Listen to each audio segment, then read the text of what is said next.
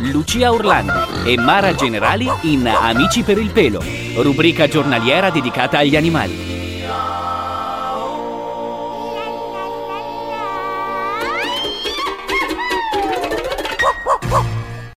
Ecco Lucia con noi, io sono Mara, ben trovati. Oggi apriamo la nostra agenzia immobiliare. Sì, oggi volevo confrontarmi con voi e parlare degli spazi di cui hanno bisogno gli animali. È molto importante perché eh, scegliete un animale che volete tenere in casa, misuratevi le stanze e la casa e decidete quale animale può essere più adatto allo spazio che volete dargli. E già cominciamo con un animale che ha bisogno di tantissimo spazio, il cane. Il cane non solo, il cane è un po' un problema da tenere per il fatto che non solo ha bisogno di spazio, ma ha bisogno anche di correre, a meno che non avete avete la residenza dei Windsor, in un appartamento di città non basta.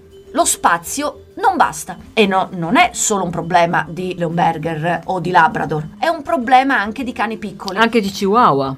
Attenzione perché il cane piccolo non è detto che eh, perché è piccolo eh, sta in uno spazio stretto, il cane piccolo ha le stesse esigenze di movimento di un pastore tedesco, solo che riuscite a stancarlo un po' prima, un po' prima, eh? Non sì, perché ha le gambine più corte. Ha le gambine più corte si stanca di più, ma se no ha le stesse esigenze di movimento che avrebbe un grosso cane. Quindi tutti i cani, diciamo che in appartamento non hanno mai spazio, non basta. Qualsiasi appartamento che voi avete è sempre piccolo, anche perché ecco la necessità di portarlo fuori più volte al giorno. Sì, non solo per problema fisiologico dei bisognini, ma anche perché il cane ha bisogno di muoversi. Non solo, non basta neanche il giardino. Cioè il giardino è più facile da tenere perché stando in giardino ha più spazio, questo è vero. Però c'è sempre il problema psicologico che il cane deve uscire e vedere cose nuove, perché altrimenti diventa aggressivo come noi. Cioè chiudi una persona, per, per quanto bella può essere eh, l'Hotel California dove la metti, però la persona ha bisogno di vedere altre persone, di andare al cinema, di andare al bar, cioè di avere una vita, di avere una vita sociale. sociale. E il cane è la stessa cosa. Quindi diciamo che il cane è quello che ha bisogno di più spazio in assoluto e che quindi è il più difficile da tenere. Poi abbiamo il gatto.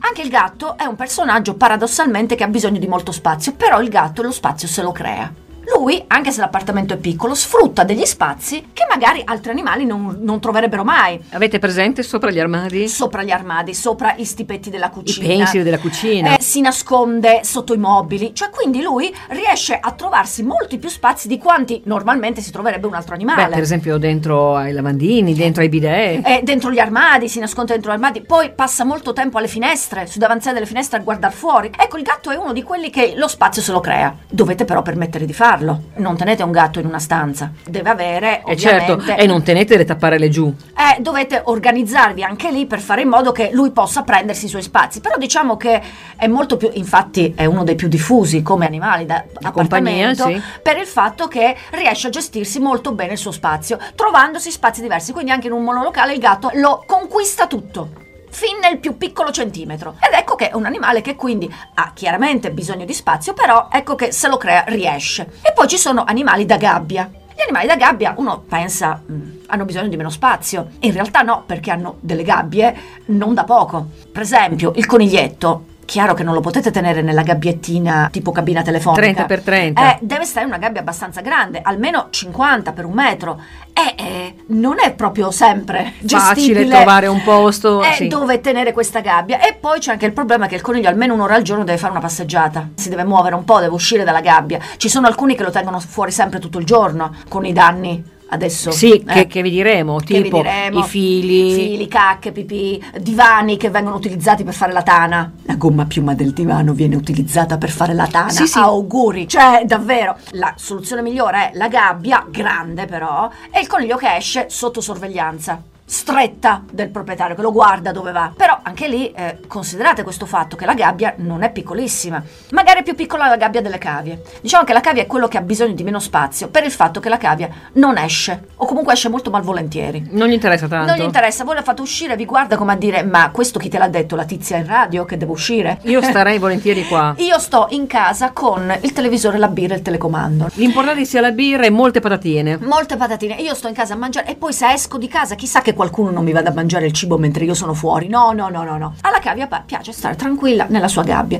È anche un animale molto poco vivace cioè non è che si muove moltissimo. Anche una gabbia di piccole dimensioni, l'importante è che abbia molti nascondigli, perché la cavia, l- diciamo quello che fa la cavia nella vita, nascondersi da qualche parte e stare con la testa fuori a guardare quello che succede, ma lei deve essere nascosta. Quello è, È la sua vita. E possibilmente davanti c'è il cibo e masticare, cioè quella è la sua vita, quindi è assolutamente facile ed ecco che ha bisogno, non stiamo sempre parlando delle cabine telefoniche, di una gabbia un po' grande, però meno grande di quella del coniglio, quindi già potete ambientarla gestibile. meglio, più gestibile. Poi ci sono gli uccellini, anche loro sembra che occupano poco spazio, in realtà il problema degli uccellini è non solo la gabbia, ma quello che buttano fuori. E quello che c'è intorno. Quello che c'è intorno, perché soprattutto i pappagalli sono in grado di lanciare i residui di cibo anche un metro dalla gabbia, quindi lo spazio non è solo la gabbia, è il metro attorno e voi con l'aspirapolvere attorno A raccogliere i residui. a raccogliere i residui. Quindi eh, la gabbia eh, richiede un, un bel po' di spazio. È anche da dire che questi animali, a differenza di quelli di cui abbiamo parlato prima, stanno sempre dentro la gabbia, a parte particolari pappagalli che escono. Sì, tipo gli inseparabili. Inseparabili, eh, però in genere sono animali che stanno in gabbia, quindi la gabbia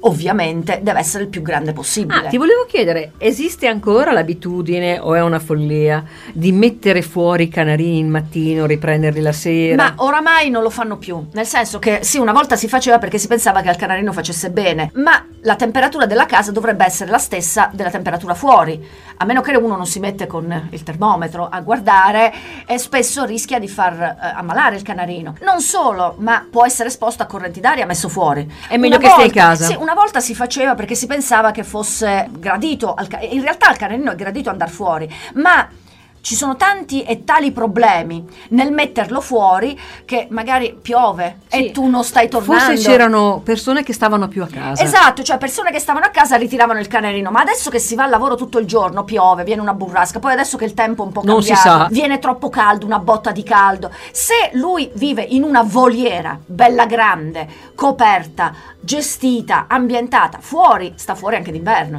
Ma metterlo dentro e fuori con Non la va bene. gabbietta, cioè oramai non, non si fa più, non lo fanno più, lo facevano solo una volta. Bisogna anche dire che una volta poi le gabbie di canarini erano assurdamente piccole e sto povero animale, almeno da star fuori, da Da vedere qualcosa. da vedere qualcosa. Adesso le gabbie sono talmente belle e ambientate. adesso Belle no- grandi. Non le trovate le gabbie per canarini piccole, cioè proprio non ci sono più in commercio. Ci sono delle belle gabbie grandi ambientate con giocattoli, nidi, eh, che lui sta tranquillissimo dentro. Il problema è che dentro lui canta. Ora voi mi direte, certo Eh, che certo, canta. canarino. E il cane abbaia e il gatto miagola. No, il canarino canta con una frequenza che raggiunge il co- un concerto degli SDC. È, è veramente forte, quindi mm, magari Pensateci. Potrebbe essere, se avete un monolocale di 40 metri quadri, forse questo che vi canta potrebbe un po' dare dei problemi, così anche i pappagalli. Però anche lì la gabbia prende spazio, anche lì è uno spazio. Ragionate. Ragionate bene sullo spazio che dovete dare agli animali per il fatto che è uno, uno che ti prende meno spazio possibile è l'acquario.